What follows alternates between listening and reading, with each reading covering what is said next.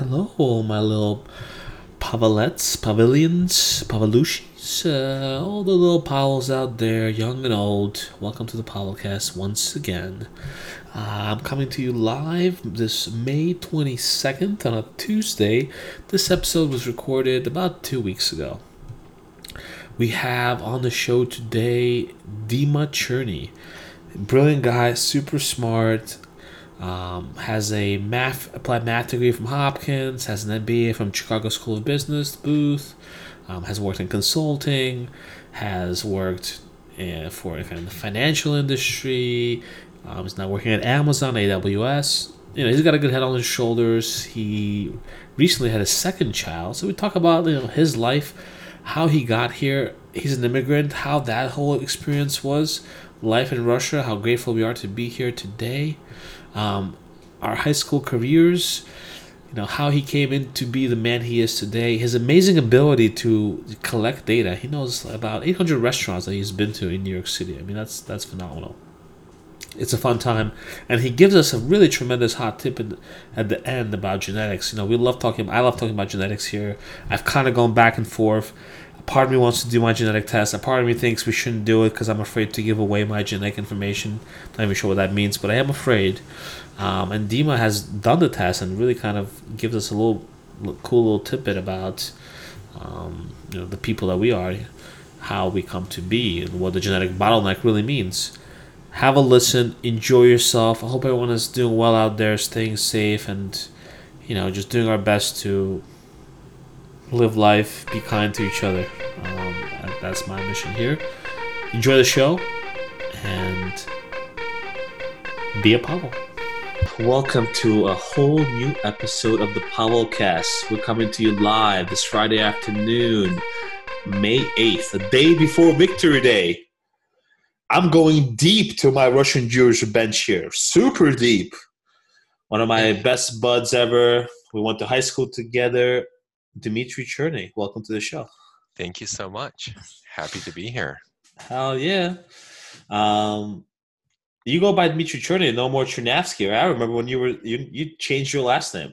When you changed your last name, was how did that feel? Um, it felt nice. I kind of liked my new Americanized name, and I remember um, when I came back to school. Um, it was the beginning of was it 11th or 12th? It must have been, huh? It must have been 11th. I remember I came in in the beginning of 11th grade and our principal mr portnoy walked over to me. He's like hey dimitri i have a question for you. I was like what? He was like i saw you change your, your your last name. I was like yeah. And he was like did you legally change it? And i was like um what do you mean? Do you think i just like illegally changed it? Or i just or i just picked a random name to put in my school records was like no but but, but answer my question i'm like yes i legally changed it okay thanks so that was a bit of awkwardness that i remembered for like yeah, I mean that's fair. I guess he could like he could go in you because you I could say, oh, my name is Pavel Tsadel now, but yeah, he's like, did you actually go through the process of the government, Mister Portman? Yeah, yeah, I I found that funny, Doctor Portman. Yeah, it is. He's just making sure all the T's are just making sure all the I's are dotted, the T's are crossed. Um, just making sure. Uh oh, I feel a lawsuit. I feel a lawsuit coming up. lawsuit coming up. Making sure we don't get that. Um, all right, so we went to high school together. You are where are you from? Um, so I was born in Kharkov, Ukraine. Um, cool. Back in good old 1985. Um, those were pretty good times. When did you come to the states? Um, so we moved here in '94. So I guess there was a big wave of immigration right after '91 when the Soviet Union broke apart. So we were mm-hmm. part of that big wave. What do you remember about the Ukraine? Um, have good memories, have bad memories. I remember the bread lines. That was crazy. We had to stay in line for bread for a long time. And sometimes by the time it got to our turn, there wasn't enough bread, which is depressing. And I remember eating potatoes like every day, which is kind of still do, but I think that was out of necessity. oh, it's love You know, I, I find that the foods you grew up with, like you want to yeah. keep eating them. So like I keep eating like Greshna kasha, which is uh, buckwheat. I do uh, that too now. I do that too now. It's healthy. It's, it's good for you. Exactly. Yeah. it's tasty. Put some butter in it. Yeah. Alina intro- reintroduced me, I think. Yeah, you were actually, yeah. Alina, I, I think I might have seen her eating it, and then I kind of picked up that it might be nice and healthy. I'm not Nice. sure. Before that, I, re- I rejected it for many years. I was like, no, kasha, ew. Yeah. And then, and then I was like, wait, this might actually be good. And now, now I eat it like all the time. Not every day, but a lot. Oh yeah, and then, and then I remember, what else do I remember from Kharkov? Um, I remember how cars were really smelly. I guess there wasn't, there wasn't the same level of like emissions testing. As oh yeah, here. they just smell like gas and Yeah, it pollution. smelled like gas. That was interesting. Oh, dogs were really smart. I remember that. I remember like my neighbor's dog knew how to cross the street. And Wow. like I followed him one day and he was like crossing the street and like walking over from where my parents lived to like where, where like I and my parents lived to where my grandparents lived, which required like crossing crossing with like a you know like major lane- intersection. like a major intersection. I was like, wow, that's pretty cool. And I kind of like assumed like all dogs did that, or at least like like that was kind of normal. And then when I came to America and I saw the dogs here, I was like, oh, dog. There are no there are no dogs. There are no owners here that let their dog just roam. Okay, well, it's illegal most of the time. Yeah. yeah. But that that dog, the the dog was named Pushok, which means which in English would mean like like fluffster or something or fluffy. Um, he was like he was like really terrible looking, but just like like not a very pretty dog. But he was really smart. It was impressive. Yeah. It feels like those dogs they have to, uh, you know, evolution. They have to be smarter to survive. Yeah, yeah. And then I remember how there was this dog named Aza, um, and we, she always used to. I, she may have been she may have been like a stray, and she always asked us for food. And then one time, um, my parents looked at her and they were like, "Aza, we know you want butter, but there is no butter."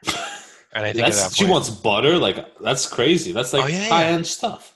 Yeah, yeah. When, when it was good times, I think people fed her butter. But then, like around '91, when the Soviet Union broke apart, people didn't really have food. So, so my my parents had this whole thing with like, like saying to Aza that there's no more butter. It's gone. It was How pretty did funny. how did you feel when you came to America? Like, was that like, yeah? What does that feel like? So you were nine years old. It sounds like.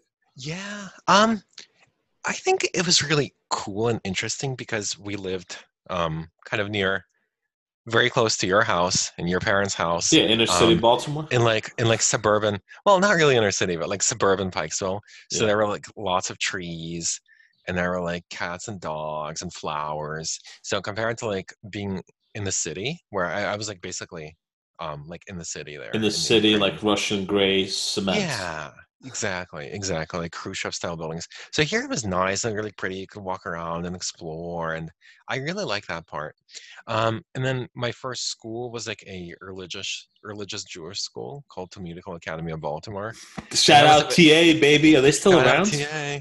they're still around um, again don't don't want any lawsuits here no Don't get losses. lost. No losses. no lawsuits.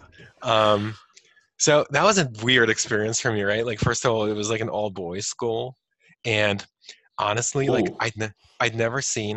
So you know how um, religious Jewish boys they have like long what we call payot.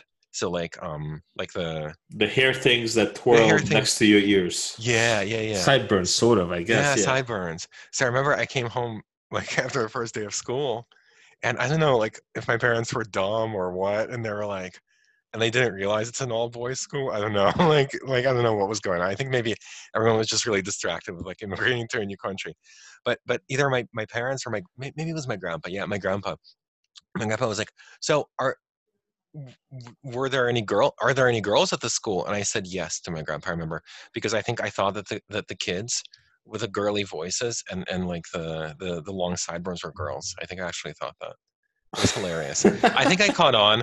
I think I caught on that there were boys in, in the next few days, and I probably quickly like, what the hell's going on here? yeah yeah they were all boys. Definitely all boys. Some some definitely more more feminine than others, but definitely all boys.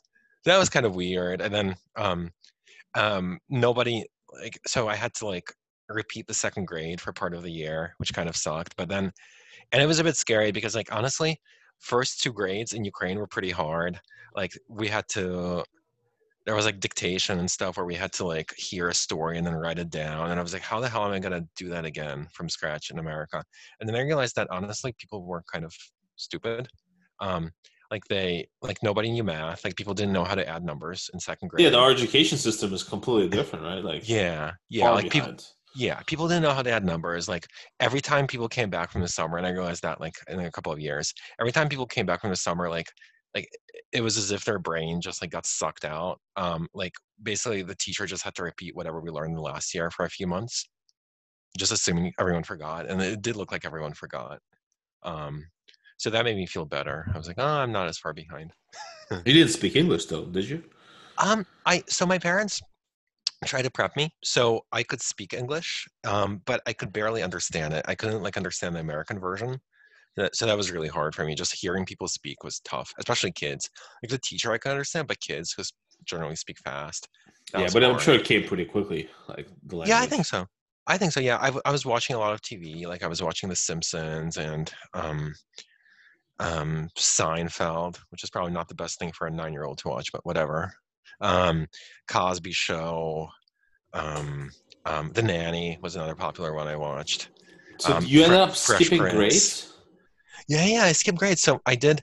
I did like two months in third grade at the end of second grade, and then I went straight to fourth grade. So I, I pretty much didn't attend third grade. You Um, made it back basically. I made it back, yeah. But then, funny story, I also never went to eighth grade. Pretty much, I also skipped eighth grade. yeah. Why? Um, so I was taking like I was taking like more advanced science and math, and then um, Beth Tfiloh was like, "Hey, well, you did more advanced science and math um, already. Like you did eighth grade science and math already, and then like English and history class, we'll just put you in." And I know this is a bit offensive, but but you and I went to the same high school, so we'll, we'll, we'll use the word, and then I'll apologize for it. They put me in the stupid class for English and history, and now I'm going to apologize for what I just said. That's not what the term they actually. I think there was No, regular no, and is not. honors. Yes.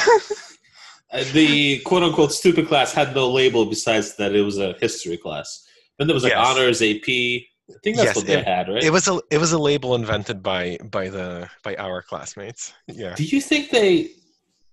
Do you think there is like a school thing where they're trying to separate the students into like different levels of, you know, smartness, lack of a better word?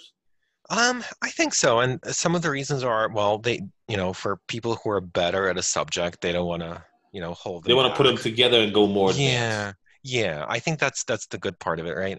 But then on the other hand, um, I I do think that the labels are really hurtful, right? Because like what I just said and apologize for, like people get get that label attached to themselves, and then they're like, oh, we're we're we're I'm, I'm never going to be good at math. I'm Yeah, stupid never- at math. yeah exactly, and like. Yeah, and I've heard those things from like grown up people in college. I know all the and time. like even and it's that's depressing. And that's because they were like put in the standard class and they were and like they generally goofed off in class from that point on and they're like oh people send them stupid at math that's it. Label forever it's really sad. And like how, how, how and how do you end up in those classes right? Like like like and how, how do you it's really hard to get out of them. I'm actually really thankful for my for my high school teacher mrs allen who's like oh you shouldn't be in, in like standard english and history i was like really well thank you she's like yeah you should transfer to like honors i was like oh, okay That's awesome. So, Lucky but me. then you started eighth grade, and then like a few weeks in, you moved to ninth grade. no i never started eighth grade no i never did eighth grade You were supposed to go to eighth grade, and then they just moved you to ninth. But you also, Yeah. by your age, you were closer to the to the right age.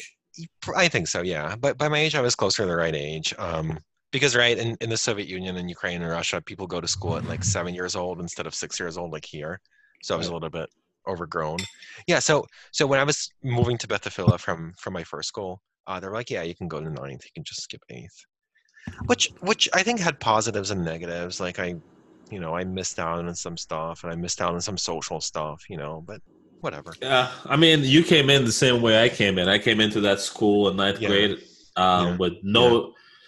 I so I came in like you came into that first Jewish school. I came into this Jewish school Mhm. after spending a bunch of summer years in public school, Mhm. and so I had no no no idea like all the subjects and all the stuff. But um, you know, I I still had fun there, and like I, I did I did think there were some some good professors, and I did think there were some Mhm. smart students around. I think it was mostly the students. Mhm. I think a lot of the students like they're just trying. Everybody's trying to do well, right? There's like this thing, get into good colleges and whatever. yeah. And like if I wasn't in that environment, I think I would have, Yeah. I would have turned out different because I just wouldn't Yeah, have yeah. not known about that whole system. Yeah, so true, so true. Yeah, I think environment is really important, and like what kind of kids you're surrounding with, right? I think we had like a lot of smart kids in our class who were We who had did. like yeah, and like they had families obviously who grew up in the U.S. and then like you know their their grandparents and their parents went through the whole college application process, and so they had that experience. So we, on the other hand, who didn't have that experience, um, kind of had to learn from them and pick it up somehow. Yeah, I don't know. I just kind of shot, you know, darts in the dark.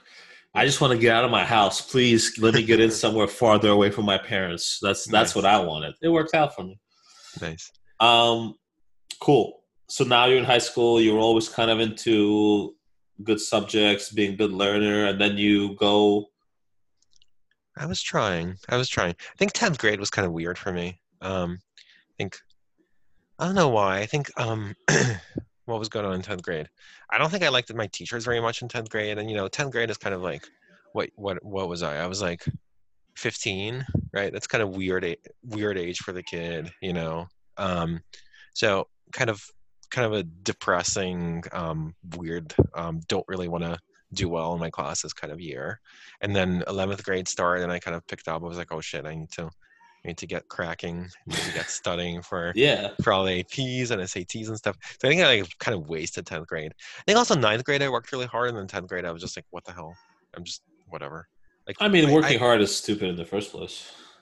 true you have to work smart Exactly. you have exactly. to work smart but yeah 10th grade was weird like i I think I was getting a bit of a weird vibe from a few people. Like, again, let's prevent prevent any losses. Not going to mention any names. Kind of a weird, weird kind of. Yeah, of. you a- just had some bad. Yeah. Well, you know, kids are kids are fucking assholes. Yeah, my French. yeah, And so, I fa- I always face that. I kind of finagle my way through it, and Yeah. But I, and I I know what you're talking about. Yeah, it's like you Yeah. can, you can just there's bullies like we can get picked on for Yeah. really no reason. yeah, yeah, exactly. I think one of the one of the reasons that that that that happens is like, um, like people are going through their own thing in their life and they kind of want to lash out. So a lot of it is kind of internal based. And Yeah, but I think by by eleventh grade, yeah, and then when you get a lot of friends, that kind of dissipates, right? Like I feel like by eleventh grade, I got like more friends, including you. Yay! Yeah, buddy. Um, and then when you have friends and you have kind of that network, that people kind of stop picking on you, you know. So that's nice. and also like it's also less about you care about what other people say less because you have people that you know support you and love you. So that is very important. Oh yeah, and also by eleventh grade, some people are like, "Oh shit." Um, like like I've been an asshole and, and and I quote one of our classmates who's like, "Oh shit, I'm gonna be working at McDonald's." N- not that there is anything wrong with working at McDonald's. I think there are plenty of amazing people working at McDonald's, but I do think that some people who are just generally assholes and goofing off in high school by 11th grade were like, "Oh crap, I gotta, Yeah, life needs to go go on. yeah, I gotta gotta be a nicer person." Yeah, learn some lessons. What did you um? What did you want to study out of high school? So what did you go next? Um, so I was into math, I guess. I Math, was math, good at math. math, math, math, math. Is it? Do you think it's because of like your dad is good at math and like everyone has always told you, oh, you're good at math, or do you think you actually had a real interest in it, or just came easier to you than other subjects? Yeah, I think it's probably probably what you just said. Like it probably came easier to me. I had some kind of interest in it and I did well in it and then people told me that I did well in it. Um I found it exciting. Like I found other stuff exciting too. Like I I was always a huge fan of history, but then I don't think I wanted to make a profession out of it. And so It's hard, but it, it's hard. you want to be more practical, right? I think so. I think so. I wanted to be more practical. I think in sci- science was like always. I don't know. I, I only recently started getting really interested in science, like in the last couple of years, and now I'm I'm becoming a huge fan. But then in high school, it was just not clicking. Like I remember my tenth grade chemistry class, it just it just didn't didn't click, didn't go well. I mean, eleventh grade physics had to do well. You know, there was a lot of pressure, but it was hard. Like I, I could not imagine making a career out of it. It was just too hard. Yeah, AP Yeah. physics. And then did, biology. Did you ever take biology? ninth grade, ninth grade, we had biology. I, I was, remember that guy ruined biology for me. Like I've been learning a lot of biology Yeah. now, and biology is Yeah. fascinating. It's an Yeah. amazing subject. But in that ninth grade class, we learned like taxonomy. We learned like nothing interesting. Yeah. The rumor, the rumor was that our teacher was watching pornography and playing and playing computer games while we were doing the the biology labs. I haven't seen it, so I can't confirm it. And uh, Yeah, but- that's just a rumor you heard on the but internet. it's a rumor. It's a rumor I heard. Uh, Oh, he also goodness. refused. He also refused to let us actually dissect anything besides besides an owl owl pellet. Um, What's an owl pellet? Is it a baby or? no, an owl pellet is the poop. It's the poop We could just dissect the poop. Not even Yeah. anything interesting. Yeah, there's interesting stuff in there. There's like bones and stuff. And of Oh. course, of course, when I had to do that in ninth grade, I found that absolutely revolting and sick. And now, now, like when I read that now, um, I'm like, holy shit, that's amazing. We got to do that. But then otherwise, like we didn't get to dissect anything like normal biology classes would, and that was kind of disappointing. All we had to do, we had to like do labs and write write weird reports, just like research stuff in an encyclopedia and then write it down. And some people just copied and pasted stuff. Just very, very bad quality biology class. I remember that. Very, very bad quality. Kind of. Yeah. But yeah. Anyways, I just want to talk about that for a second because it's on my mind. Yeah. So you go in. You, you're what, applied math at Johns Hopkins University, a premier university out of Baltimore. What was that it. like? It was good. It was it was good. It was hard. I'm still recovering from it. Just kidding. Sort of. I don't know. It was a hard four years. It's like a hard program. It's like what It's did you learn? um High what did I learn that I still remember? No, that's not. I mean, I know that's nothing. But like, did they teach you? Is it like a lot of math theory or more programming, like linear Um, programming, computer shit? Um so I remember I learned a lot of probability and statistics, which was Just fun. good. Yeah. Yeah, that was fun. That was good. Um so a lot of applied math classes, right? Like optimization. That was a bad class, by the way. Uh-huh. That's where we learned like linear programming, and that was a bad class. I, I regret taking that class with that professor. That. But then there were good classes. There were like good probability, good stats, good data analytics classes. But way before data analytics got got popular, I, I was taking that stuff. Data mining. Um, I'll tell you a funny story about data mining in a second. That that I know I know my wife Alina loves this story. Um, um, what are, are they teaching you? Python or R or like SPSS or SAS, SAS? yeah, I think I think there was like what did we do? We had R.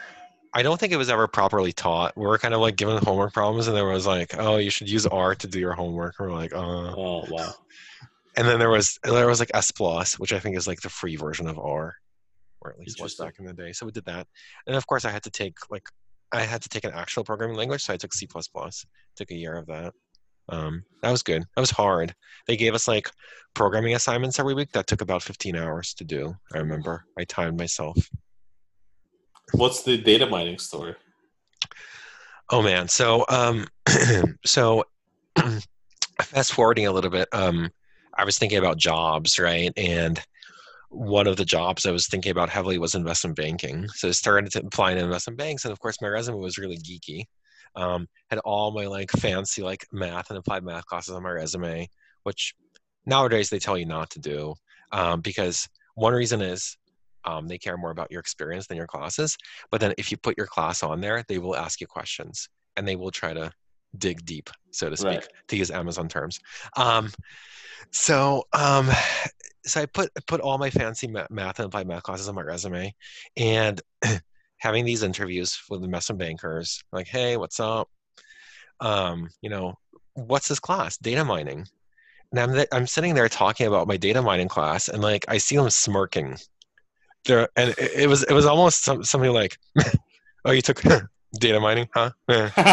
So what did you so so what did you learn in this uh, smirk data mining class? so like I tell them what I learned about data mining class, and like they're like, "Okay, really? So so you did some good huh, data mining, huh?" So, and then like they moved on to the next example uh, or the next question, and like for a while I couldn't figure out like what was going on. What what was this thing with like making fun of my data mining class? So it turns out that um, um, data mining is a common part of lingo um, for like for like investment bankers where they basically use the term uh, to describe finding patterns that don't really exist, right? So, for example, a sentence with that with that with that with that phrase would be like, "Hey, I don't think you're actually." I don't think you're actually using you're actually um, getting any useful information from the data. You're just data mining. So oh, really? I didn't know time- that. I thought data Yeah. mining was like a normal term you can use. Maybe that's I think changed. I think I think it is now. It absolutely is now. But I think at the time, um, especially for certain professions, right. um, right. data data mining was like a colloquial term that was used to describe just finding spurious patterns. Right. And so that's why I think a lot of people who I was talking to, and these guys were not quants, obviously, right? Right. Um, a lot of these guys were like sales sales trading folks, right? And they're like, oh, data mining, huh? So thinking back to it now, I find that completely hilarious. Interesting. And what did you end up that- doing? Did you end up becoming a quant? Did you try that out? I did not do that. So so the other thing is the other thing that people probably found funny was that um, some of the examples that we did or some of the like projects that we did in data mining were completely silly. Like um, one of the projects we did was like looking at mushrooms and trying to like, and trying to like build neural networks and like other models to try to identify whether- a mushroom was poisonous or not. Oh wow. Eh, Yeah, I mean, I mean, yeah, it's cool. Sounds kind of cool, but also ridiculous. It's completely ridiculous. So I'm pretty sure I mentioned that as an example in my investment. banking interview, and- they must have yeah, been like, "What?" Yeah, and I probably look like an idiot. Um, so, so yeah, Magic mushrooms. Have you ever tried modeling that? I have not. I have not. Don't plan on doing that. Legalized in Oakland, Really or at Huh, least interesting. interesting. You gotta, you gotta have those mushrooms. You're like, ah, Gotta have some mushrooms. I'm in the- I, I, am- I, I do like fungi. I like mushrooms and soups. I like fried potatoes with mushrooms, mushroom gravy. I do as well. Mushrooms are amazing. Back, one thing they mentioned back in my home city of Kharkov, um, we had a couple of incidents with poisoned mushrooms, and so my parents didn't really let me have mushrooms as a kid. So when, Oh. when we moved to America, I was pretty excited to try all the all the delicious. What's your? What are some of your favorites? I, I'm not sure. Not not sure. I know any varieties. Portobello. It's a popular one. I I do like the Japanese mushrooms, like the shiitake. Shiitake. Shiitake is a good one. yeah, those are good. I'm not sure I ever had that at home. Pretty sure I just had that in in, Restaurants. in restaurants. Yeah. How are you dealing with all these restaurant closures during the? You know, we're you are living in Seattle. You know, one of the main. Yeah. I guess it was the. It, I don't even know if it ever became a hotspot, but it was in the beginning. How are you guys doing there now? More chilled out. Um, I think it's doing better. Um, I think the number of cases, new cases that they're finding, has been much lower and more stable, which is good. good.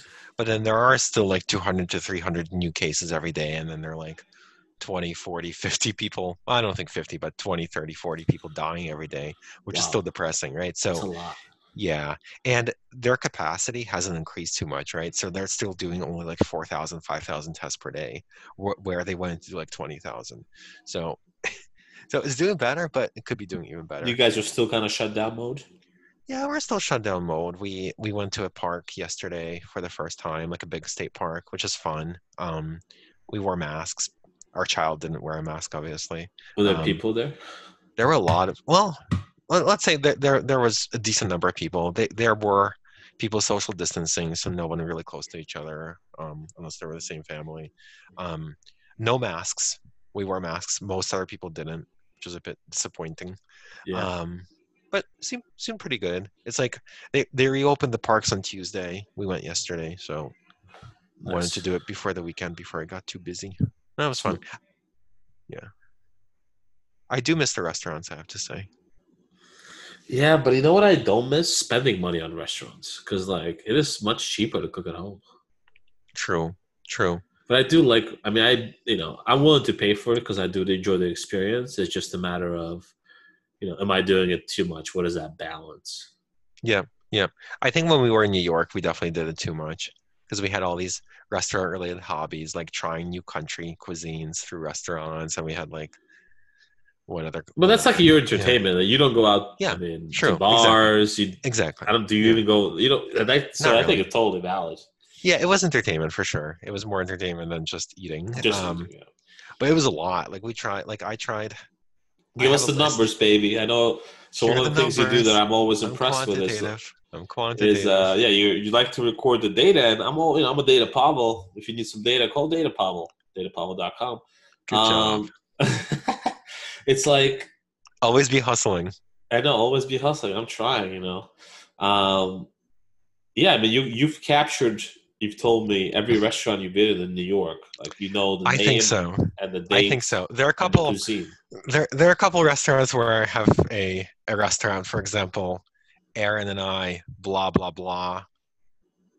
Tried this restaurant, right? Like that's that's that's one one reference I have to a restaurant whose name I don't remember. Like Aaron and I went to Brighton Beach to visit Pavel or something and tried this disgusting restaurant. That's like Got it, got it. Okay, but I mean, yeah, that's not the the point. Is you know, ninety five percent you've tracked the data. I think so. I think so. Even more, ninety nine percent. So I have I have eight hundred and seven restaurants that I tried in the city of New York, Ooh, baby, um, across the five boroughs.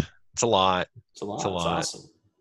I would say most were in Manhattan, but then there were a bunch of bunch in Queens, a bunch in Brooklyn, um, couple in Bronx, one in Staten Island.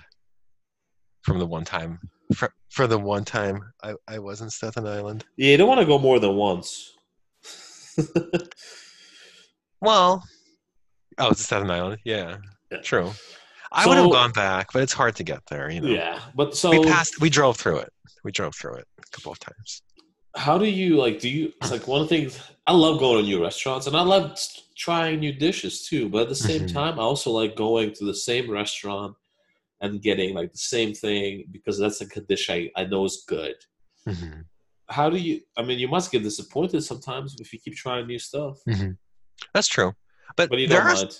but there are restaurants that we tried multiple times. I would say, like when we lived in Astoria, we we had like these maybe five Greek restaurants that we tried all the time, and eventually we just got like at that point we had one ba- one baby and he was really little, so we couldn't really go out. So we kept ordering like the same Greek restaurant Seamless over and over again, and it was delicious. But after a while, like we, it was disgusting. Like I couldn't I couldn't eat it anymore. Like the it was what was it? It was like be it was Greek meatballs with tomato sauce. is delicious, right? But then if you keep trying the same thing, it's like mm. Yeah, if you eat it 100 percent of the time, Yeah. you can get tired of everything. yeah, yeah. So there were restaurants that we had a lot. When we were in Manhattan, we tried um, what was the Japanese restaurant? Uh, I had like a love hate relationship with a Japanese restaurant. Um, I, I forgot what It's it was okay, yeah. called. Doesn't matter. Um, so you've now moved to Seattle. How long? You've been here? What about a year?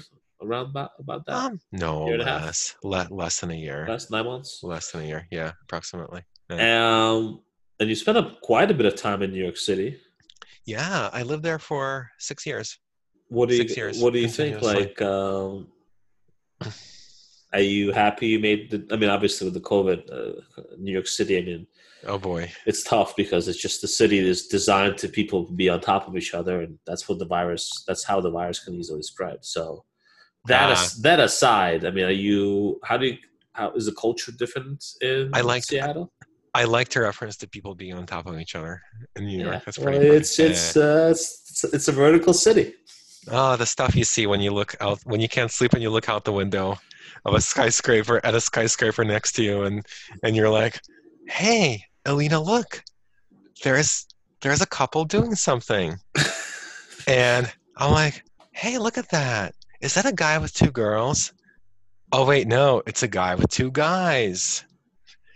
Uh, the stuff, the stuff, the stuff you see in a in a New York in a Manhattan skyscraper, kind of crazy.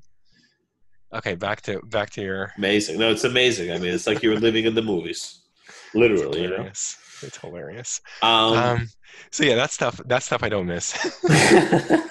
I, I don't like looking at other people's windows. weather's better, right? Not as cold in the winter. It's not as cold in the winter. There's no subway, which is really nice for the most part. Um, I don't have to take a subway. Um, the buses here are nicer. Um, they're a bit more rickety, um, but they're not as they're smaller, not as crowded as New York. Is there Um, still food that you would you want to try once once the whole coronavirus thing lifts? Oh yeah, there was there was like new food I tried in Seattle that wasn't available in New York. There was like a Kenyan restaurant that I tried here, which was awesome. Cool. Actually, my son my son tried it. He like he like attacked the fish. He devoured it. He just like started like ripping off pieces of the fish, and you know, it was like, whoa, you don't He usually try it. new foods. Holy crap! So yeah, we tried Kenya, and then we tried um, what was another new one we tried? Huh, don't remember. Um, It's good stuff happening. but we tried we tried Somalian, but we had tried that in New York. Um, oh, we tried Turkmenistani. We tried Turkmenistani Ooh, here. Turkmenian. Turkmenistani. I don't know how to how to say it. That was good. They have like meat, like pies stuffed with like shredded meat and vegetables, which are really good. And then they have a vegetarian version, um, just with cheese, which is kind of interesting. Really delicious dough. I like that. Interestingly enough, there was no Turkmenistani restaurant in New York.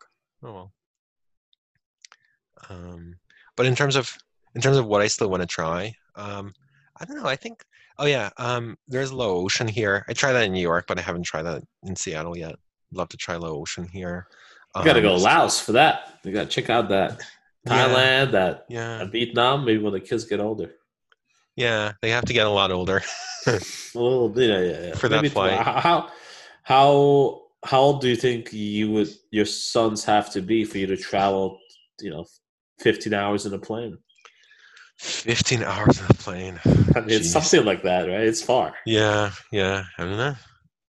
Teenagers? Teenagers, yeah, that's what I was gonna say. That seems appropriate. They'll love Probably it. They'll love it. So I- I- I you, don't you know. married. You I- have two kids. Yeah. How, how's that been like becoming a dad? It's been really fun. Um, I'm you're really not prepared until you have kids. There's like really no way to to be prepared, I don't think. Um, it is a different experience for everybody, so there's no way to I mean Do you some think people the world is divided into people that have kids and don't, don't have kids? Sort of. Uh, George Um, Seinfeld was just making that joke. Yeah, um probably probably that's I mean, okay. I, won't take it personally. You know, Um, probably. There's like there's like stuff that happens that you can't really convey. Uh, you can't really describe, or unless you've experienced it. I, Um, totally. And some of it, some of it is like is like actual stuff that happens, and some of it is like more metaphysical feelings type stuff. You know, um, like there's a very strong love and you know emotions that you have around your kids, and you know that's kind of hard to describe and kind of hard to hard to convey. You know, Yeah. um, and and there's also like there's always like there's also like a mindset you get. You're like, huh. Well, this is my childhood. Like, what do I, what do I want my kids to have that I didn't have? You know, and you kind of, you know, and you you you try to you try to enrich your kids' lives. You know, it's it's definitely fun. It's it's an interesting interesting experience. and it's work. I'm sure a ton of work. It's a ton of work, But and it's fulfilling. Is what you're, I do wonder. saying. I do. Yeah, I do wonder if they're going to be different, right? Like they they're pretty close in age. They have like about a, a year and a half difference, so close in age. Um, not twins though. so I do wonder if they're going to have different personalities. Um, They- it's you you can kind of tell um, a little bit, um, but I don't know. I'll have to. they do look alike. I know they're not twins though. I they do look alike, but um, like individual features are different. Um, like I mean, it would make sense. They are brothers, so and- brothers Yeah. look alike. yeah, yeah. That's but awesome. but individual features are different. I think personality is a little different, but then there are things in common. Like they both, you know, at a young age like to explore, and they, you know, they like a good joke, and you know, they're they like a good joke. That's hilarious. Do you They think like they can joke. understand jokes? I, mean, I um, know you like a good joke too, but um, my older one I think can understand jokes, but but part of it is just listening to funny words. So sometimes I just tell a funny word and kind of build a joke around it. So he may not get the whole joke, but then he get, then he finds the word hilarious. Um, so he he'd laugh at that. Um, so yeah, he he definitely has a sense of humor. And then and then he also like if something like goes wrong, he finds that hysterical. Like if I fall or something or or I get injured, um, that's also pretty funny. Um, so he likes that kind of m- motion comedy and like me getting slightly injured. I think he finds that hysterical. And then and then the little one, um, the little one, he also likes wordplay. He likes like rhymed words, especially Russian words that sound funny. He finds that hysterical, that's awesome. and and he likes tickles. You know, little one. So That's awesome. yeah. What yeah, do you and do then- now? What do you mean? Well, what I mean is like, so you have a degree in applied mathematics. Yes. you worked uh, in consulting of some sort, perhaps. Yes, I worked in consulting. You actually visited my workplace once. I did, but I don't really. Yeah, how how do you how do you can you say in a few words the type of consulting it was? Um, I'll try. Um, that makes me makes me um, think back to my investment. It gives you a little bit of a heartache, or N- uh, not really. It makes me think back to my investment banking interview days. So you did data mining, huh? huh. and then you did, and then, and then you did some consulting, huh? Was it management consulting? No. Oh, uh, so so so what kind of consulting did you do exactly that you claim in your resume did consulting? Well, it was economic litigation consulting. Litig litig what? Litigation. What did you say? right. Did you say economic litigation consulting? Yeah, that's right. And it was like you did wh- you lit lit a what? You you you were a lawyer? No, no, I wasn't a lawyer. I did economic litigation consulting, which That's means that perfect. which means that if two companies were suing each other, like let's say there was a a bad investment banking deal when you guys freaking um you know messed up a valuation by like 50 million dollars or 100 million dollars and then and then you guys get sued. Well we're either on the defense side or the plaintiff side and we calculate damages. Like how much do you owe? How, do, how much do you owe for messing with evaluation? Or how much or like a company a company ceo let's not mention any names uh, made a statement which made the stock price drop by by a large percentage in the span of a couple of Yeah. minutes. Um, Well, then- yeah, he's a nice guy though, so it's okay. I agree I agree, and I'm, I'm I'm really not I'm really not mentioning anyone in particular. Um, we can go back to a lot of a lot of different. It happens a lot, you know. Um, I was thinking Elon Musk. That's what I was thinking. yeah, me too. he's not gonna come after us. Don't worry. He's a he's a buddy of mine. Oh, really? Nice. Introduce me. I like him. I'm a fan. No, but in any case, um, you know, people people own the stock, right? And a variety of different people can own the stock. There can be people who own it through a like 401k plan, right? So Sure. they might be employees who own the stock. There might be um, like investment management funds or like outside pension funds that own a stock. So um, in any case, if a stock price drops, people get hurt, right? And Yeah. so um, they can all band together as a class and then and then sue sue the um, sue the company for for um, for causing Damages for costs. for damages for causing the stock price to drop, right?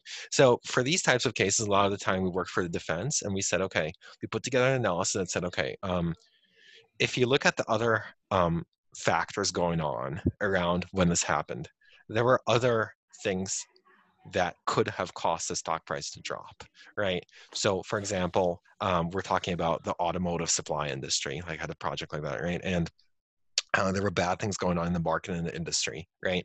there were a lot of negative news or uh, you know released around the same period of time right?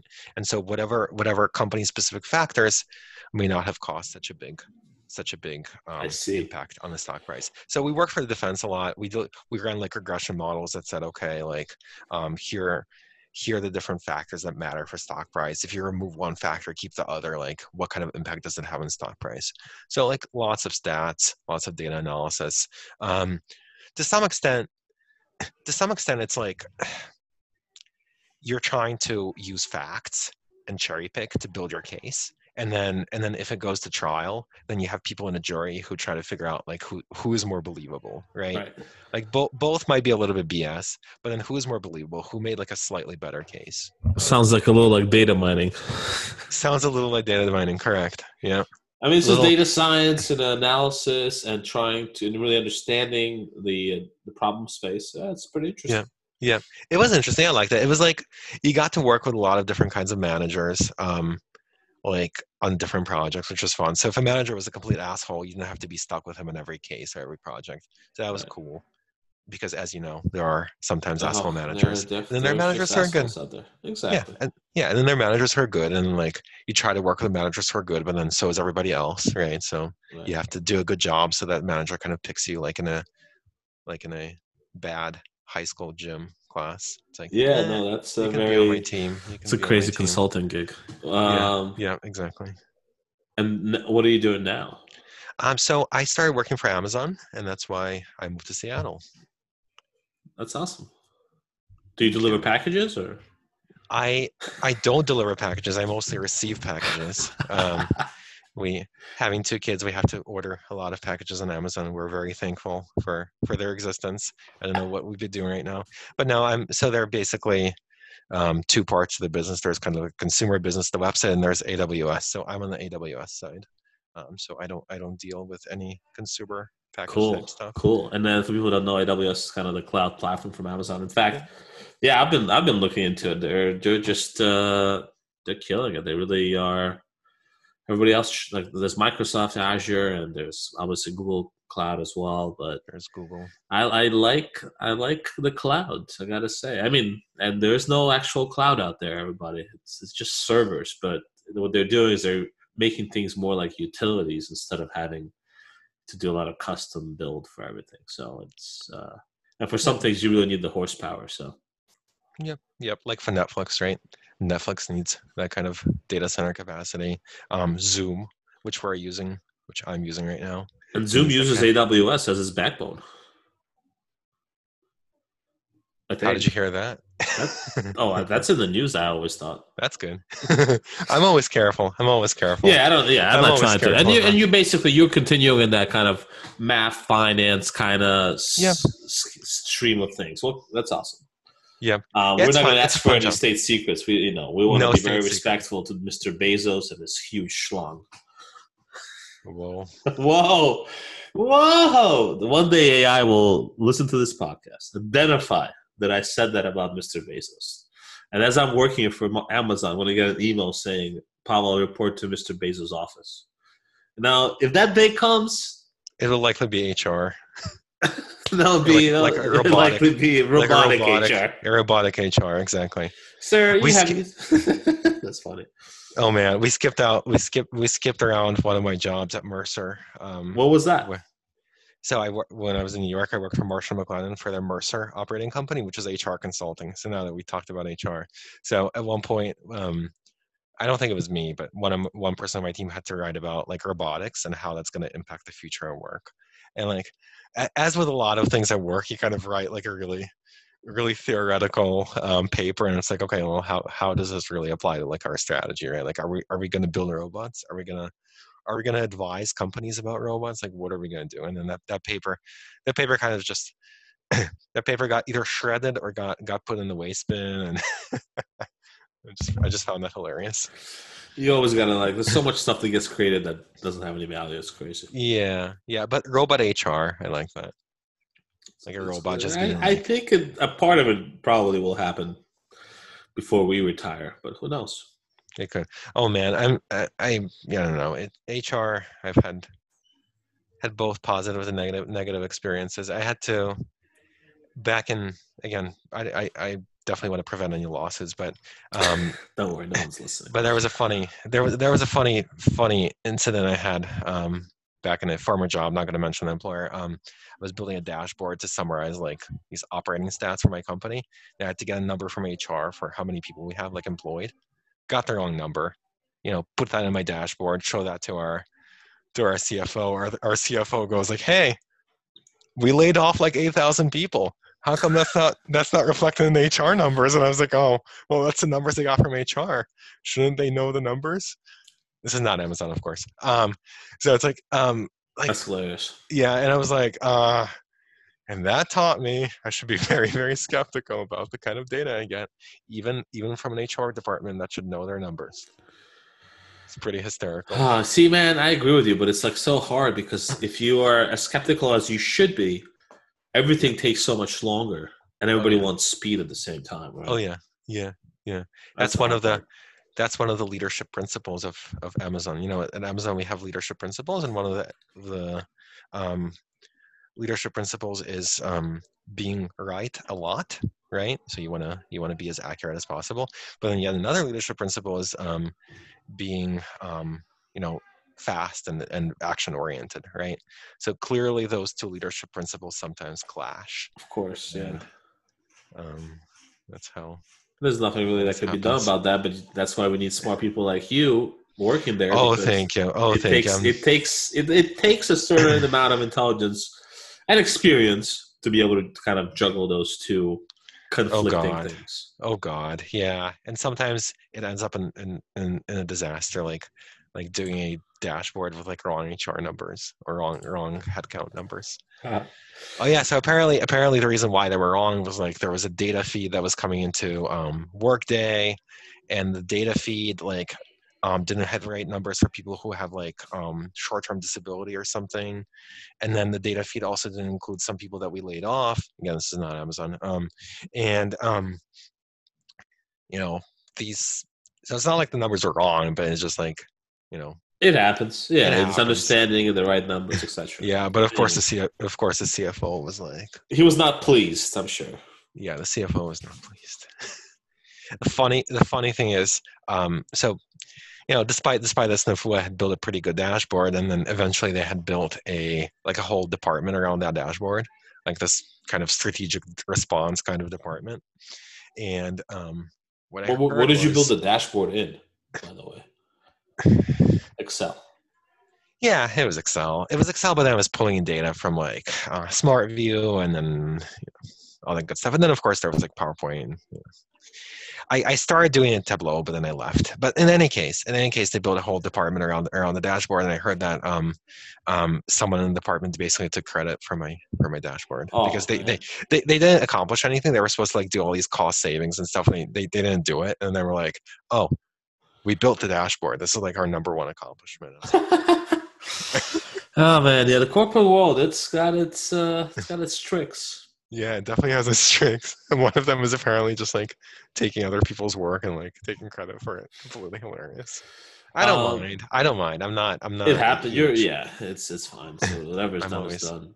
Do I'm you have a perspective? That's what my boy. Do you have a perspective on the markets? Or you're not really a markets guy? Not not really a markets guy. Not really a markets guy. I did have a couple of good stock picks that I remember. I always I always pitched in my in my investment banking interviews as owning.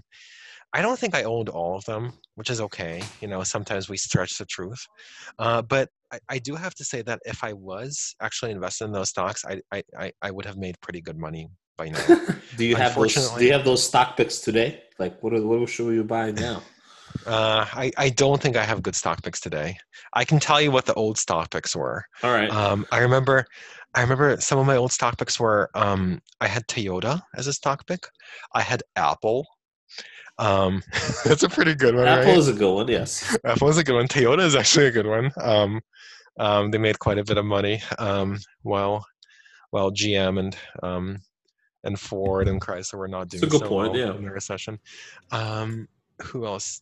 Who else was there? Um, there was GSK, GlaxoSmithKline. That one was actually, I mean, it grew. I, I don't think it, it it kind of overperformed versus some of the other stuff you could have you could have done versus like indexes or whatever, but still pretty good. Uh, Johnson Johnson, which is doing really well right now, um, was another one of my picks back in college. Um, again, kind of regret not investing in that one. Um, what else did I have? Um, later, later, and this is past college, I had a bunch of like these um, these REITs. Um, I had CubeSmart. I remember I had um, had another one that I can't recall, kind of similar to CubeSmart, um, which which was growing like crazy. Um, what else did I have? I had Verizon, but then for some reason everybody hate hated Verizon when I when I pitched it. Um, I mean, they've done well as a stock. I think. I think it's done pretty well. Like it has has periods when it kind of like crashes. It doesn't I mean it doesn't crash, but like it goes down and kind of goes back up. It doesn't like doesn't grow like crazy. I think when they did the whole like Internet of Things type thing, that was that really helped the stock. And then the guy who was pushing through was like, but what else? Internet of Things is already is already priced into Verizon. What else? I was like, oh, and of course, at the, of course, when the interview was over, I was like, oh well, but but there is this one thing, and he was like, hmm, I wish he had told me this thirty minutes ago. Yeah, people are assholes. Uh, but yeah, like Verizon, I, I go back and forth on. I always like, I always, I'm always like, oh, Comcast is terrible, Verizon's good, you know. do you here are the do you like do you have what's your recommendation for me or for people in general in terms of like investments? Do should we just kind of pick some winners and keep investing in, into whatever companies we believe in, or should we do like a fund? Buy like an ETF of this S and P 500, and then Yeah, probably. Yeah, I'm I'm probably leaning towards funds because I I don't know. I'm just I I don't think I or a lot of people I know are just good at um, stock picking. You do have to be diversified because you know, um, you, you, you don't. Don't. You don't want to be affected. You don't want to You be, don't want to be affected. You don't want to. all technology. Yeah, I mean, you don't wanna be these all these right? things. sometimes when you're when you're long a sector and then the sector goes down you know you can't you can't always pick winners so yeah i, I do like indices more but then um i do i do think there are a lot of biases that people have right so like i told you all these really awesome stocks that, that i that i picked and i could have invested in right so there are like a lot of psychological biases that people have that make them remember only their winners and not the losers so i'm sure I'm sure there are a bunch of other like really terrible stock picks that that I that I pitched that I just don't remember or choose not to remember. Um, Of course. Yeah. and I and, and, and again like I can't and, and I can't recall them. do you have they're any? gone. Uh, They're it's time They're for it's time for hot tips, hot tips, hot tips, hot tips. Hot tips is our segment where you get to give any hot tip you want to the audience. Like it, it could be a book, it could be a TV series, it could be a food, it could be general life advice. It's whatever you think is a fun little hot tip, Ooh, okay. Well, I'll or I'll give multiple. I'll give a tip. I'll give a tip about something we didn't get to talk about, which is okay. But now I can give a tip. Um, so DNA testing. I do Yeah, like it. Absolutely. I do like it. I do like it. It helped me a little bit with figuring out my ancestry, or at least gave me some clues. So I know I know some people don't like it because of Yeah, um, like hold on a people can steal it. Exactly. Like now you've given your code, you've given someone 23andMe or whatever company you used. yep. Don't they have access to your genetic code for like research purposes, quote I think they do. Well, they could they could create some medication that takes care of cough variant asthma or some other stupid thing I have. So I I don't. that could be part. nice. that could be nice right they could so you know i'm i'm jewish um, so they could figure out um, you know um, jews uh, sometimes have a bigger um, load of genetic diseases because we had a population bottleneck there were only 300 ashkenazi jews left Yeah, let's talk. 500 years ago. Yeah, I mean, you mentioned Yeah. yeah, that was a cool thing. Yeah. So like they've cool now done, they've sampled so many Jewish people in their genetic code. They've been able to Yeah. figure out that all the Jews that exist today, 10, 13 million Ashkenazi Jews, maybe it's less. five, ashkenazi jews it's yeah let's say let's know, say let's say half, six. I don't care. Yeah. Um, those Jews, or by gen- looking at genetic code, they can tell that they all come from just 600 people, 300 people 300 people. about who 500 years ago or so or 500 to i think there's a range like 500 to 800 years or so 300 people is like a small village. You know what I mean? yeah yeah yeah so only those people had kids and like survived to have kids um And their kids survived, and their kids yeah survived. yeah and their and their kids sometimes marry their cousins so well Well, at least they survived. yeah yeah they survived and then some of them yeah and some of them i guess also That's mixed 500 people. 500 years ago, you said? 1500s? so 300 people um 500 to 800 years ago Okay. yeah Five, so, so long, let's say middle ages ago. so middle ages right middle Ages. Got it. Got it. Got it. and so why there are like theories about why there were only 300 people left right? So one is like we're getting expelled from a lot of places back then right? We got expelled from from um, britain we got expelled from france we got expelled from what from what else? From from of course from spain and portugal which is a famous expulsion um, from italy at some point um, i believe. That one i'm not sure about. Um, that that may have been a weird one. Um, so expulsions from all these places. So when you get expelled from somewhere, like you, you can't like you you might die, right? You have no place to go. You have no food, or you might go to a place you're going to be like really poor. You don't really have a job, like, or you might just like go from place to place. You're homeless, kind of awful. It sucks, and then you don't really have kids. Like you Right. you, you don't reproduce right so that's that's one reason another reason is like well in the middle ages um there was disease right there was the black death um a lot of people died in europe and like yes jews died too and like a lot of jews died um so that's another reason and like there was like disease um poverty right we weren't allowed to like do the same kind of professions that that people who were christian were allowed to do and so we some people just starved right so like lots of different factors and it might be like all of these that that left us to like only 300 reproducing people um, Interesting. Amazing. And Yeah, then now you've been in touch with some of these pe- some people that you're kind of related to. Yeah, yeah. So um on 23andMe you get a whole list of like of like cousins. Um unfortunately, uh because of this bottleneck, people who are listed as like your close like cousin, third cousin and fourth cousin, they're really much more decent.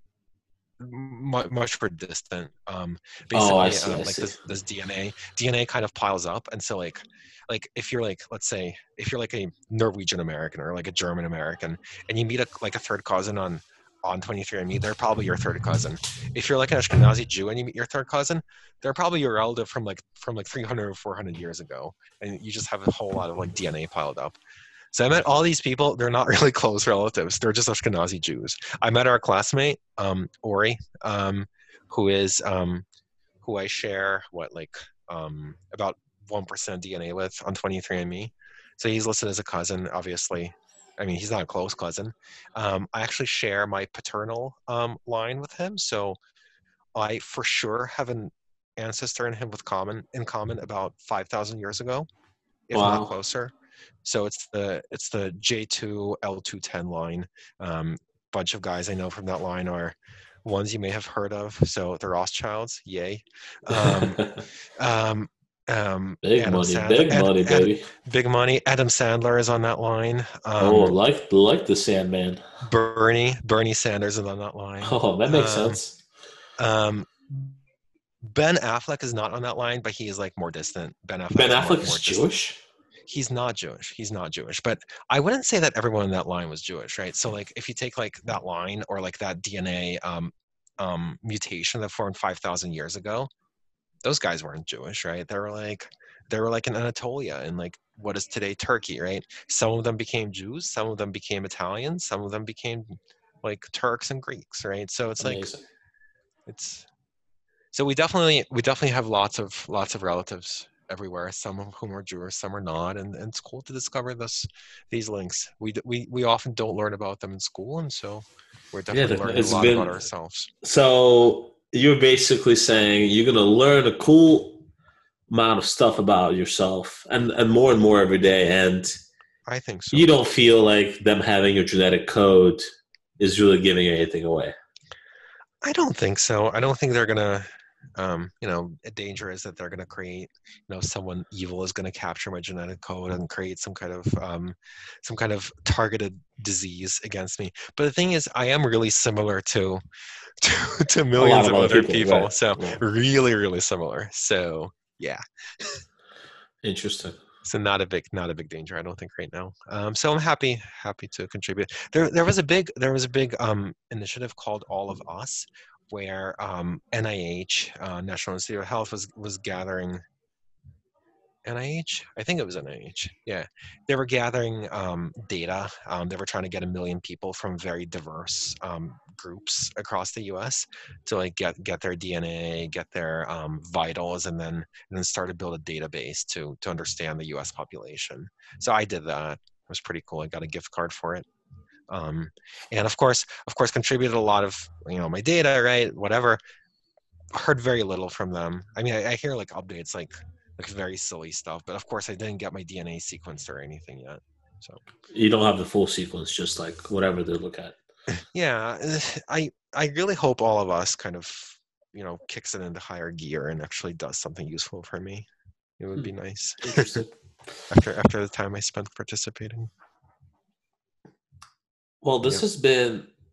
I wish we had more time. Um, this has been amazing. I Uh, agree. It was so much fun. It was and fun, and it's good to hear your voice. And um, we just we didn't even touch you. on Stargate, s- Babylon man. Five. Oh um, man. pool parties. I mean, Well. no, oh man. I'm just no. It was just uh, yes. I I- I came to visit you a few weeks, no, not a few weeks ago, a few months ago, um, in Seattle, and that was good. Kind of got to see you. That was that it was good to catch up. It was really good to catch up. I think you, you, you met one of my kids, and the other one was still Still was in the not- was belly. not- he was in the belly. He wasn't born yet, so he was. Awesome. Stay safe. Love to the family. Thank love, you. Say hi to Alina. Love to Alina. Love to David. Love to Bennett. Yes, you got it. Thank you so much. I'll really, really awesome to Hey, talk. thank you, buddy. Talk Okay. soon. Bye bye.